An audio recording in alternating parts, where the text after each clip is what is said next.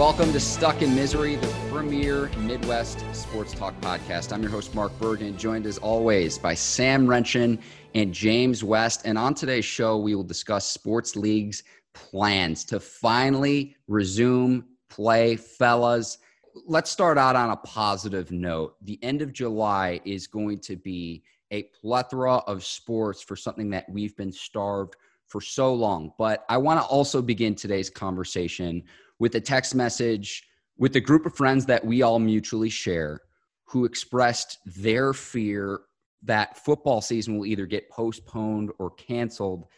Sam, let's start with you. Where do you stand on this and, and we'll get into it? Uh okay. Well, I guess first we can kind of talk about, you know, the leagues that have started. So we had a, a month ago or so, we had Bundesliga in Germany start. They played games without fans. No fans were allowed. Only about 300 people total were in the stadium. They took precautions to kind of, you know, create safety precautions that allowed them to play. Now, I think we'll get into this, but I think football is on a, a completely different scale when you talk about NFL and also when you talk about college football. For one, I think college football is very much different in the fact that these players aren't getting getting paid. So yeah, it's it's going to be that come down to the fact that you know, are we going to is it okay for us for to have them assume the risk of getting it, even though they're not getting compensated for that their services? NFL, on the other hand, I think I think it's way more likely that NFL will happen than college football, primarily because it's just one of the biggest, if not the biggest league in the world. So much revenue generated from it. Everyone's talking about it nonstop, year round. I think there's very much more of a chance for that to happen than college football. But what do you, what do you guys think? Yeah, I mean, Sam, I'm gonna agree with you straight up on that. I, I think I think everyone would agree that the NFL happening is much more likely than college. And I'll tell you this: I'm actually very doubtful. I sat it uh, along with our friends and agreed with them. The ones that said, uh, "There's no way the the NCAA NCAA football is happening this season." Granted, Mark, I know you countered and you said that right now uh, universities are scheduled to be to come back. Correct? I think that was the argument that you made to one of our friends. All SEC teams, all 14, have said that classes will resume this fall. Yeah. And I'll say this uh, I have siblings that are still in school, I have family members who are professors at universities. And I can tell you this I can tell you right now that universities are struggling and there is a drop in enrollment because of coronavirus, right? Kids are not going to school, kids are actually more likely to get into the most prestigious schools in our country, the Ivy Leagues, than ever before due to a drop in enrollment for the 2020 fall semester. Now, because of that, I think that universities are saying, yeah, fall classes are scheduled. Our teams are coming back because they don't want their enrollment to drop any further than it already has. Now, I think what we'll hear is probably beginning of August, I think we'll hear right before right before the season starts or at the very end of July that the NCAA season will be postponed. It'll be postponed indefinitely until they can figure out a way in which to proceed with the season. And I think one of the biggest differences, and again, this is a, a point that one of our other friends brought up, one of the biggest differences between the NCAA and the NFL is that there are different conferences and there are different universities and there are so many different ones within in the NCAA and they all function under a different or different regulatory systems. And I think it's much harder to control college students and whether or not they are taking the proper social distancing precautions to stay safe than it is in a professional setting. I think you guys bring up a lot of great points and allow me to counter here. So, James, I think you bring up a great point with enrollment. I really do. And I think this is where football, you're at an entirely different level than virtually every other sport because follow the green. If your enrollment drops, James, that means you're not bringing in the same amount of revenue per student each semester. If college football doesn't happen, the TV revenue that schools generate and the revenue that schools generate from ticket sales, we don't know if fans will be there, but everything surrounding a home football game something we all experienced collectively at the University of Missouri. This is something with football is at a completely different scale than all the other sports. And you could put all the other sports combined, it doesn't add up to the same amount of people in the interest that there has in football. I also want to bring up a point too of college athletes want to compete. They want to be there. They're on campuses training right now in preparation for the season. If I'm, say, a freshman or sophomore and want to showcase my ability and my skill set to be able to potentially play at the NFL level, or this is my last year to prove that I can play at an NFL level, I'm not going to want to lose this season and have it be postponed. With the college students that are training right now, we saw this happen an outbreak at LSU. We saw it at Clemson, Kansas State. I just think, especially with football, there's too much at stake. There's too much financial incentive to let this season go by the wayside. I will say this, though. I think that there is a good chance that bowl season, the non college football playoff games, do get canceled and eliminated. So a lot of those games that you would see after Thanksgiving, I do think you guys bring a, a, great point with that. I will concede that I don't think bowl season will be quite the same as previous seasons. I think it'll also be really interesting to see the trickle down effect that this has in high school athletics and how high schools are proceeding and how that impacts recruiting for this 2020 2021 class. Now, let me ask you guys something because you brought up the fact that a lot of the students that are training right now, the LSU football players, again, Clemson, I know Kansas State, there have been a few others. I'm not saying I would want to get coronavirus, but the fact that they are being tested regularly to perform their duties as a student athlete, isn't it a good thing that they're being tested? Because otherwise, these same student athletes would be in their homes in their respective states training in preparation for the season.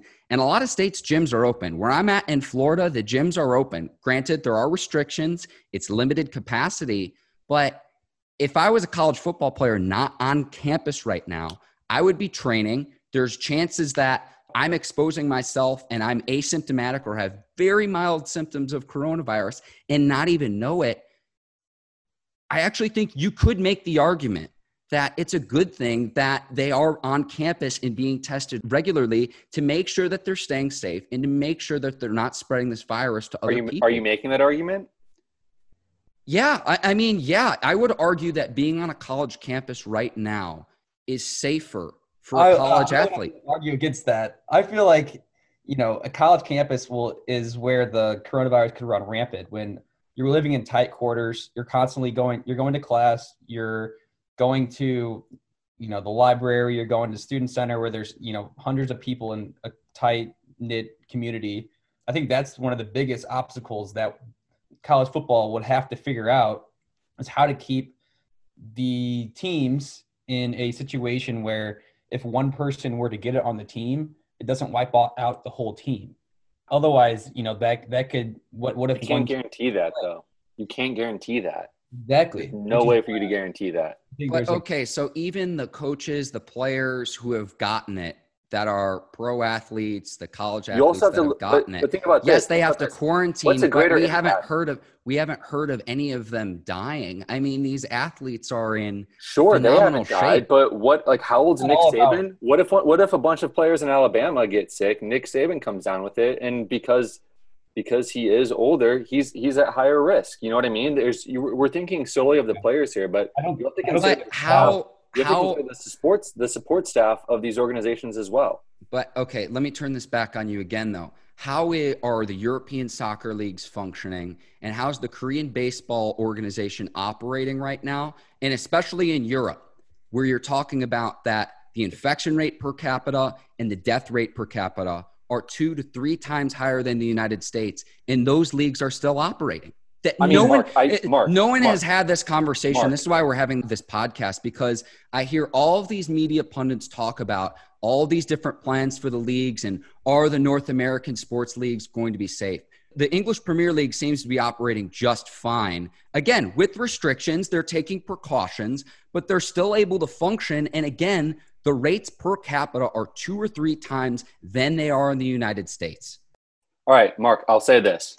Right now, with these leagues, you're comparing apples to oranges, right? We're talking about different leagues with different leadership in different countries, under different governments and countries that have each been affected differently due to this pandemic. there are individual obstacles that each league faces, right? For example, I mean, the easiest thing that's different starting a season under these conditions is completely is a completely different scenario than resuming play under these conditions, right? And you mentioned the Premier League, so let's use that as a situational example because I think that these circumstances are completely circumstantial. So, like I said, Premier League, Liverpool needs five points in eight games to secure the title. They're also a 20 point favorite over Man City, who's in second place.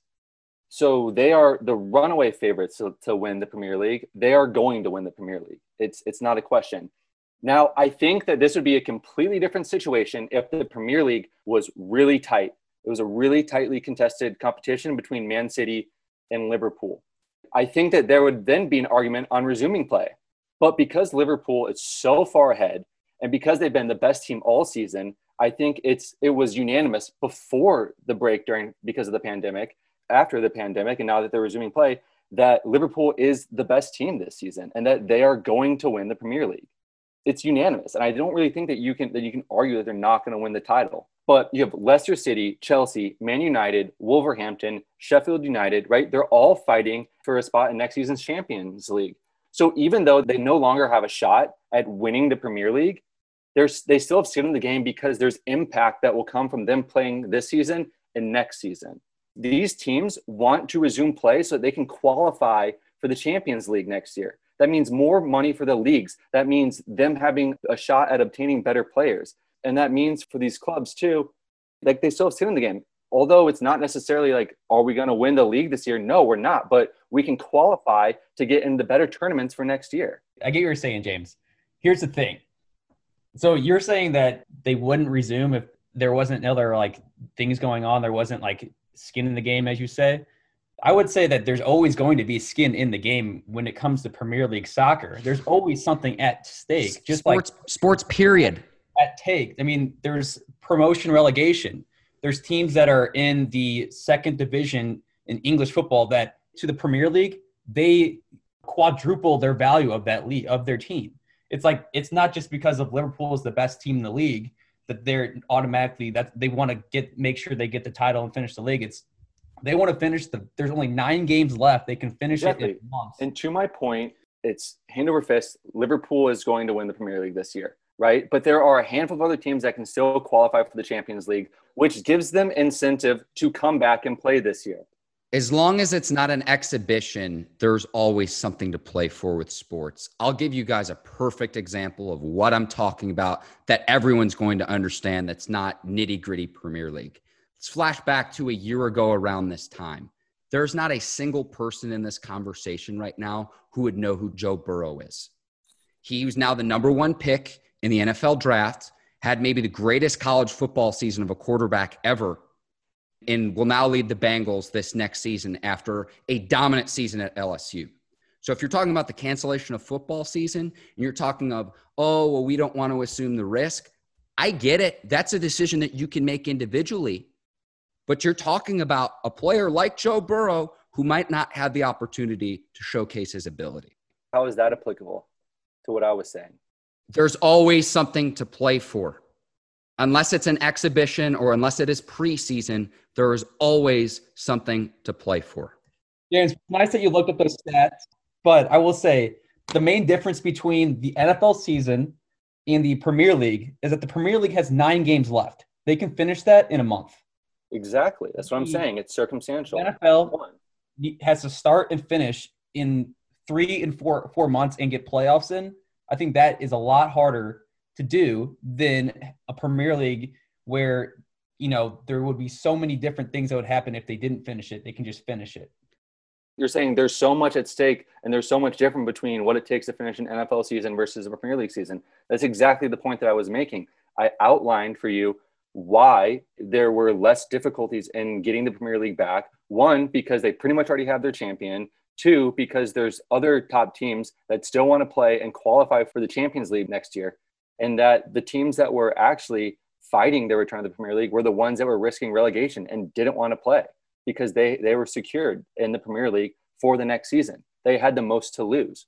Let me bring in a little bit of optimism to all of this too. Just today, Dr. Anthony Fauci said that they expect to develop a vaccine either by the end of this year or early 2021.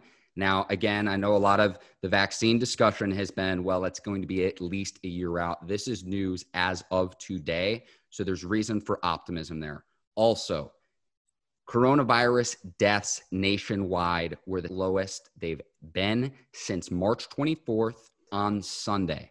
And so at some point, if we don't have a vaccine, there has to be a bottom in terms of when we develop herd immunity from this because the point of social distancing and flattening the curve look, you can't stop the spread of the virus. That is inevitable. The reason why we social distance, the reason why we flatten the curve was not to inundate the hospitals. That's what was important. So, how does this relate back to sports?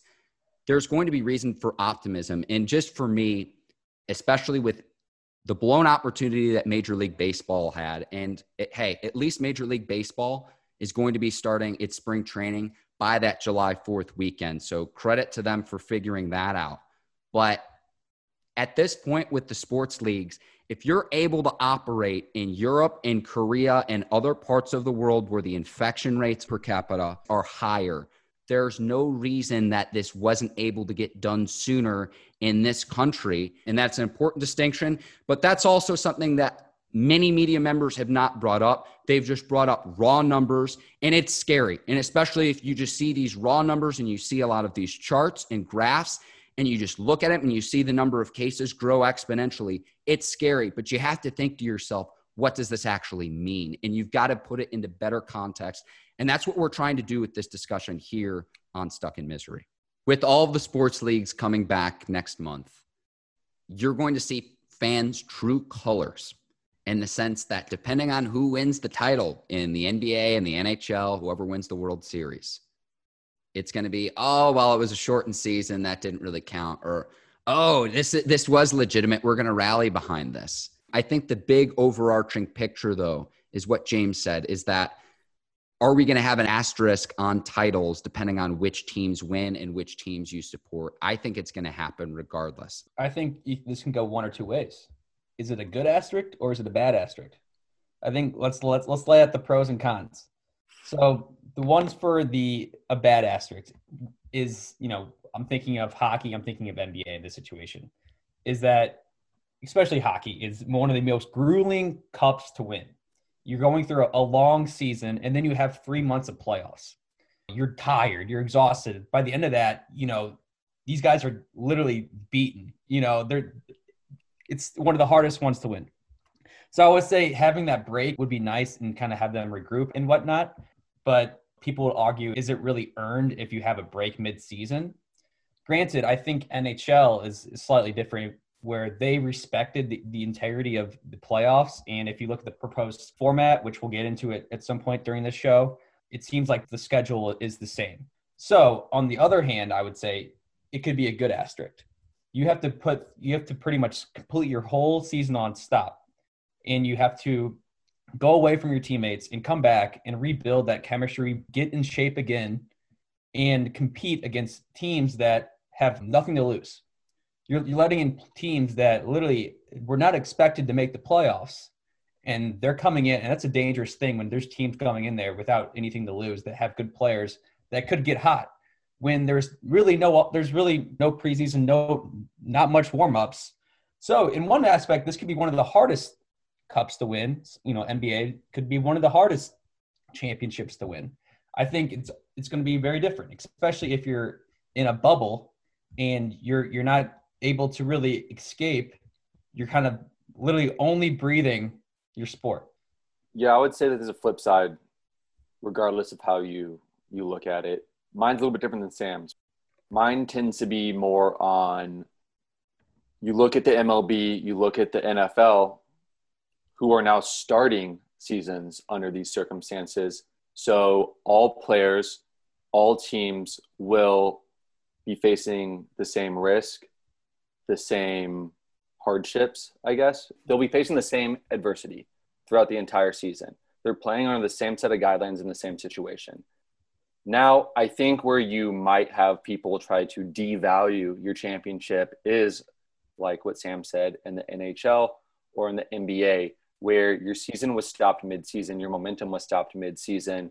The playoff was opened up to teams that wouldn't have necessarily made it otherwise.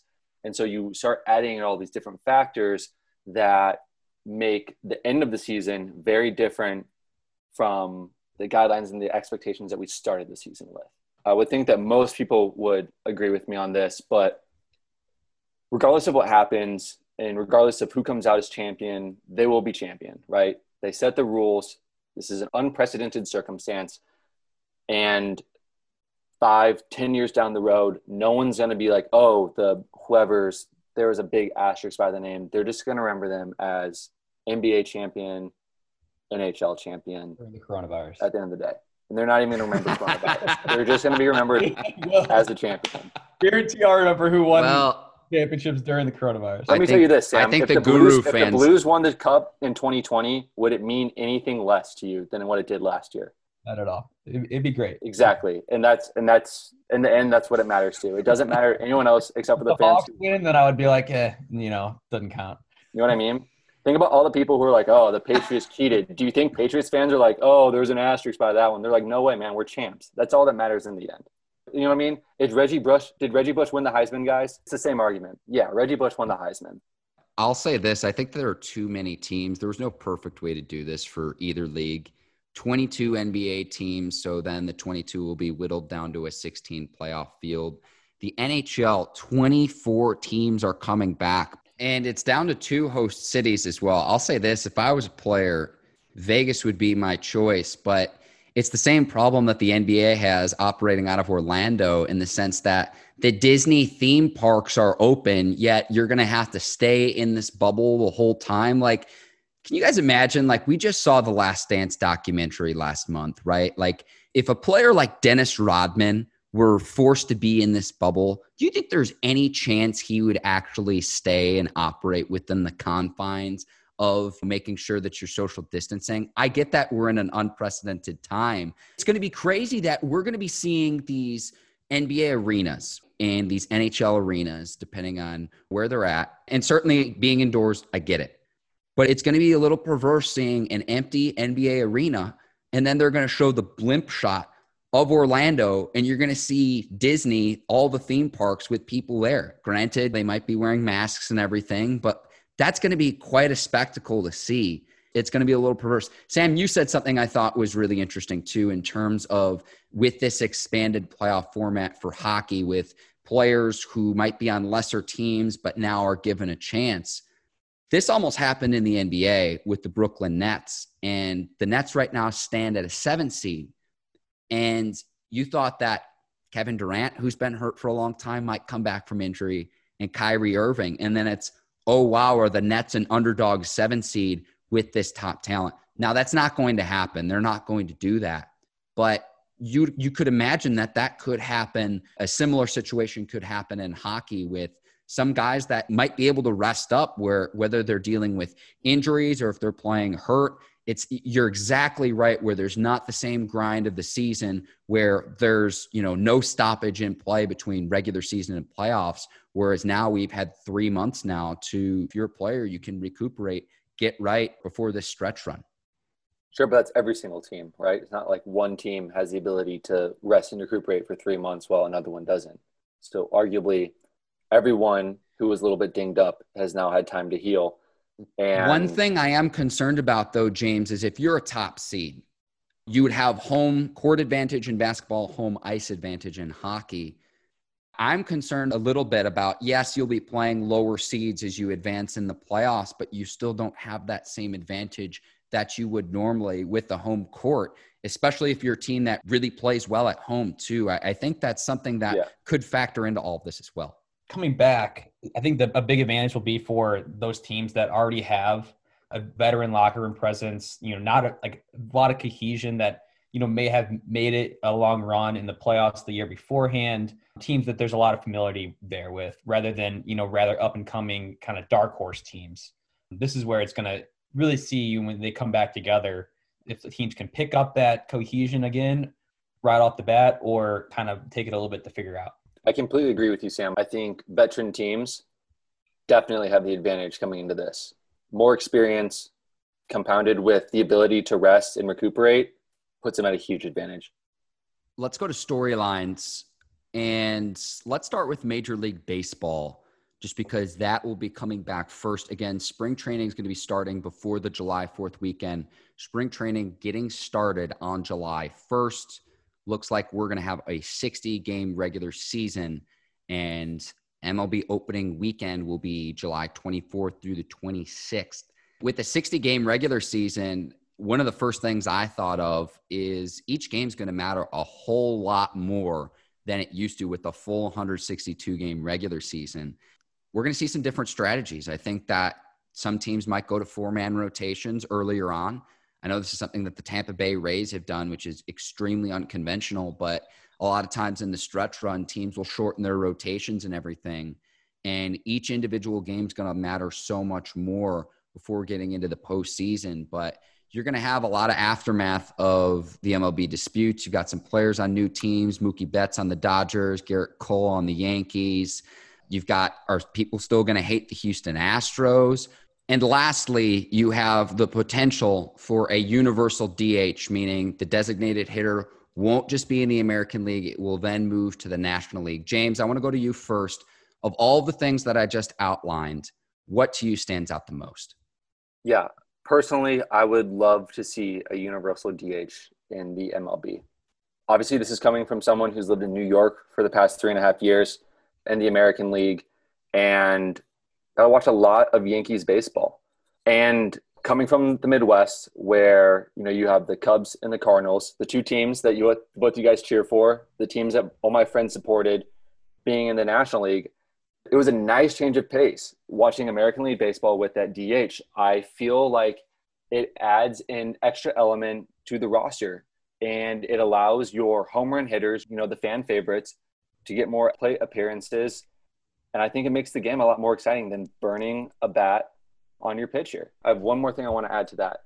Now, obviously, it's going to be a shorter season, but in your normal MLB season, a DH plays an important role for the fans outside of the game because it allows a player, like in my case, cheering for the Yankees, like Giancarlo Stanton or Aaron Judge, to have a day off but still get plate appearances and still and still let the fans see them when they show up for a game.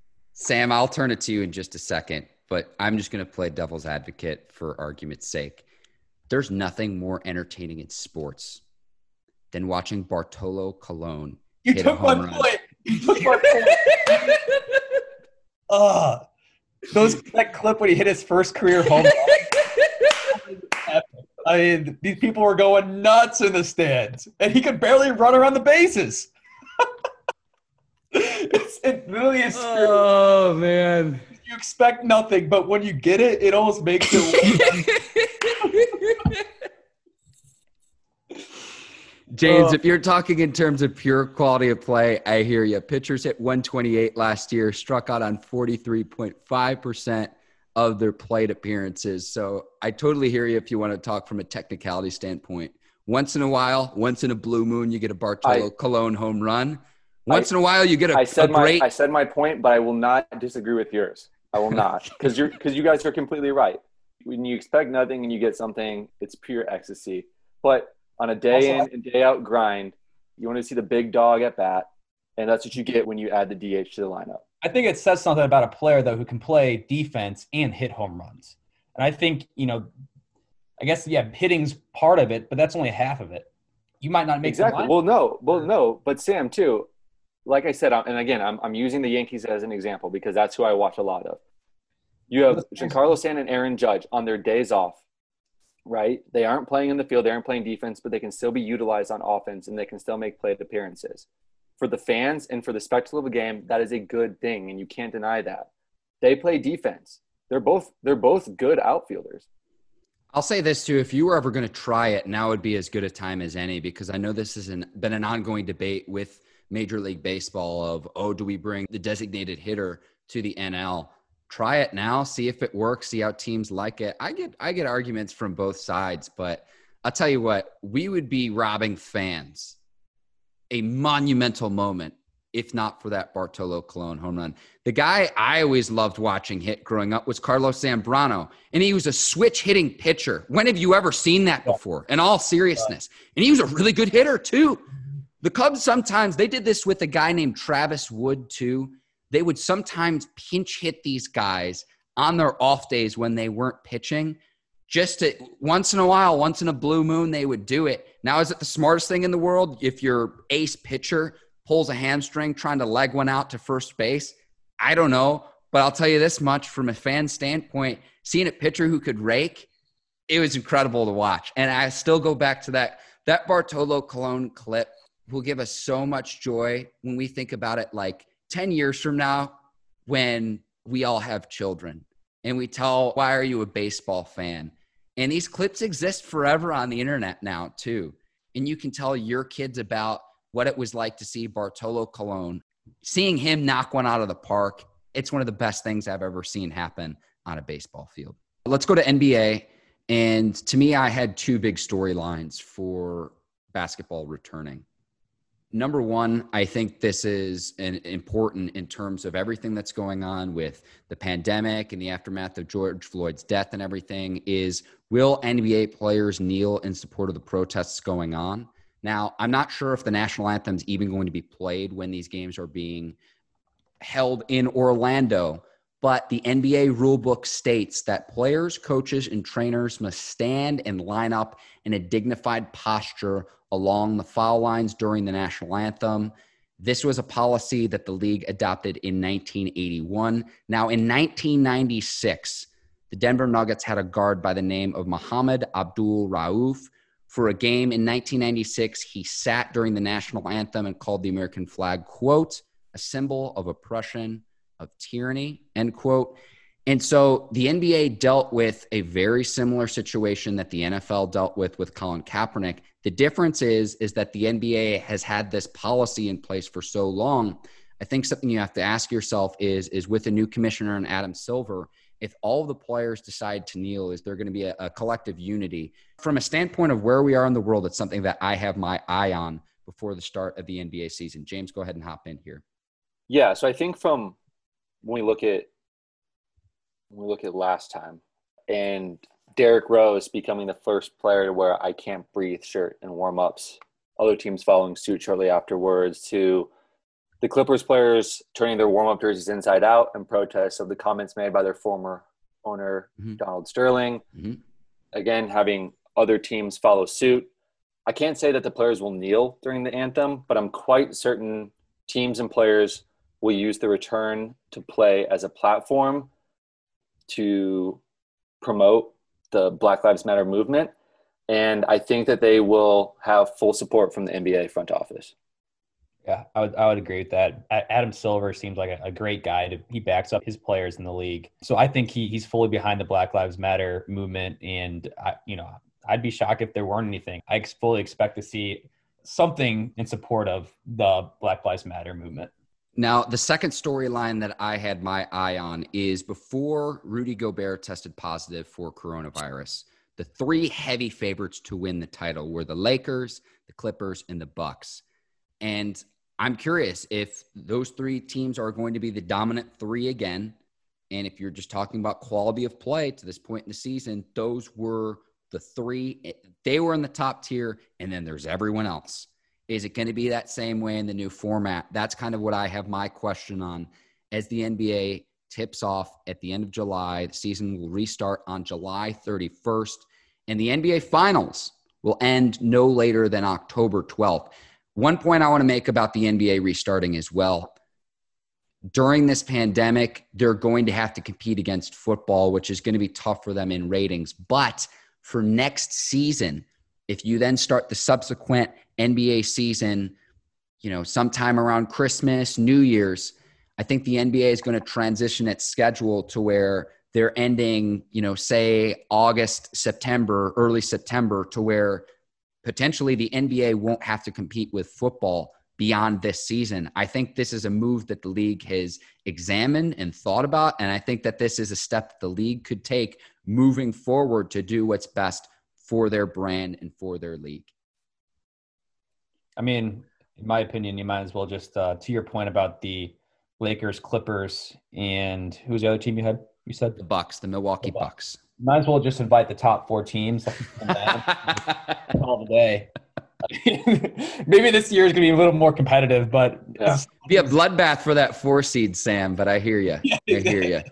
I completely agree. I think the NBA should transition to not compete with football. I think that's a smart move on their part. That being said, with the new playoff format, I was really hoping for a 30 team March Madness style playoff. I think that would have been one of the most epic sporting memories in our lifetimes. And I think it's an opportunity lost. But uh, once again, they don't pay me to why that wouldn't happen. Decisions, so so I'll I'll trust them that they made the right one. Money, yeah, they make way more money at the current format now than it would if they would. Do I don't. That. I don't know though. I yeah. really don't. I mean, it's, it's the number. It's the number of broadcasts and the number of games. James, Sam, Sam's exactly right here. In terms of excitement, though, I mean, look, man, when March Madness got canceled, it is something. It's one of my favorite times of the year. St. Patrick's Day yeah. and the spring and yep. sports. Oh man! And so, as exciting as that would have been, James, Sam's exactly right. It's not really about okay the interest that it would generate short term, it's quantity of games that in a playoff format and a best of seven series, which Adam Silver repeatedly said he wanted to keep and maintain even in a restructured format. Man, it, James, I, I will not deny I, it, it would be so wanna, exciting. I want to make, so exciting. one point on that. So I kind of anticipated because that was my opinion. That's that's what I wanted. I wanted a 30 game playoff and anticipation for that exact point will be 15 little, games because there's bit, 30 I teams. I did a little bit of research and I found that in, and again, I'm, I'm looking at 2018 numbers, right? Because there was a dip in, uh, in viewership in 2019 and uh, for the NBA, and uh, there wasn't a March Madness this year. So looking at 2018 numbers.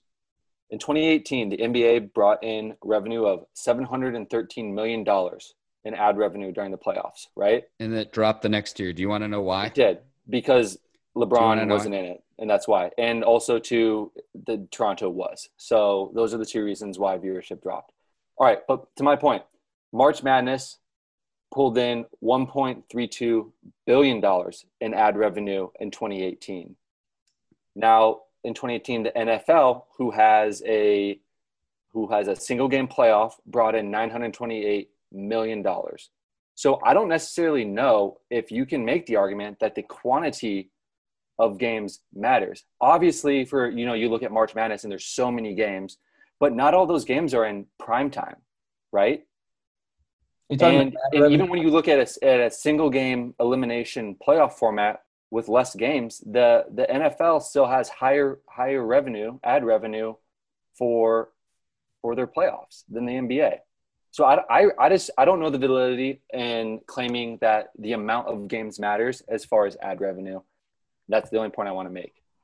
And again, too, these numbers were off of a Google search.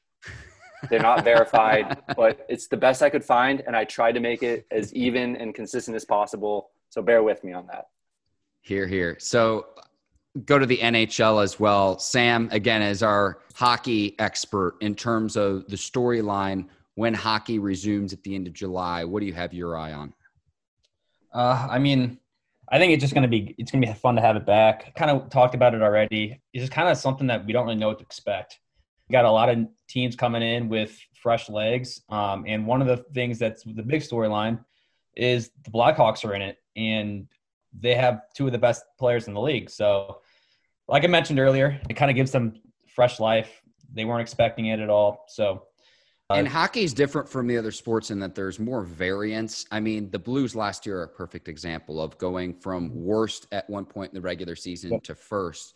And mm-hmm. so hockey's different than where if you don't have a top dog in basketball, if you don't have one of the 10 best players in the league, you don't really stand a chance. Whereas with hockey, Sam, you're exactly right, where an underdog can get hot or a goalie can get hot, and that can really propel a team into a deep playoff run. Bergen mentioned it earlier. You know, I'm more like a, a soccer and and uh, hockey guy, but nothing much more than soccer in my opinion, other than playoff hockey. So it'll be good to have it back, and you know I'm looking forward to that. So as we begin to wrap up here, I just want to give a shout out to Major League Soccer. It's going to be the first North American sports league with teams that will return July 8th. And so the first ever MLS is back tournament. Kudos for them for figuring it out. Kudos to NASCAR and golf and Dana White with UFC to be able to figure it out and provide us some sort of entertainment during this time. And part of the reason why we're so passionate about this is at the end of the day, I think that there is a consensus between the three of us. We want to see sports back. Absolutely. And we're in for quite a fall if it goes like this. I mean, think about it. There's going to be so many games that they need to fit in that we're going to have a great game or a good playoff game literally every day. I mean, you're going to have a fall Masters as well. It's going to be overwhelming to keep up with. And I know we're all big sports fans, but it's like, how much are we going to be able like one thing I have coming from the TV background, I don't know how they're going to find all the channels for programming to put all of this stuff on. It's going to be awesome. James, get in a final word and then I'll sign off. It's all sports fans. all right. If you'd like to become a presenting sponsor of Stuck in Misery, please send an email to stuckinmiserypodcast at gmail.com. Again, that's stuckinmiserypodcast at gmail.com.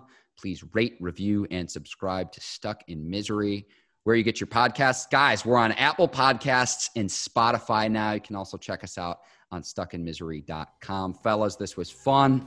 Do this again next week as well. For James West and Sam Renshin, I'm Mark Bergen. Thank you for listening to Stuck in Misery. See you next time. Take care so long, everyone.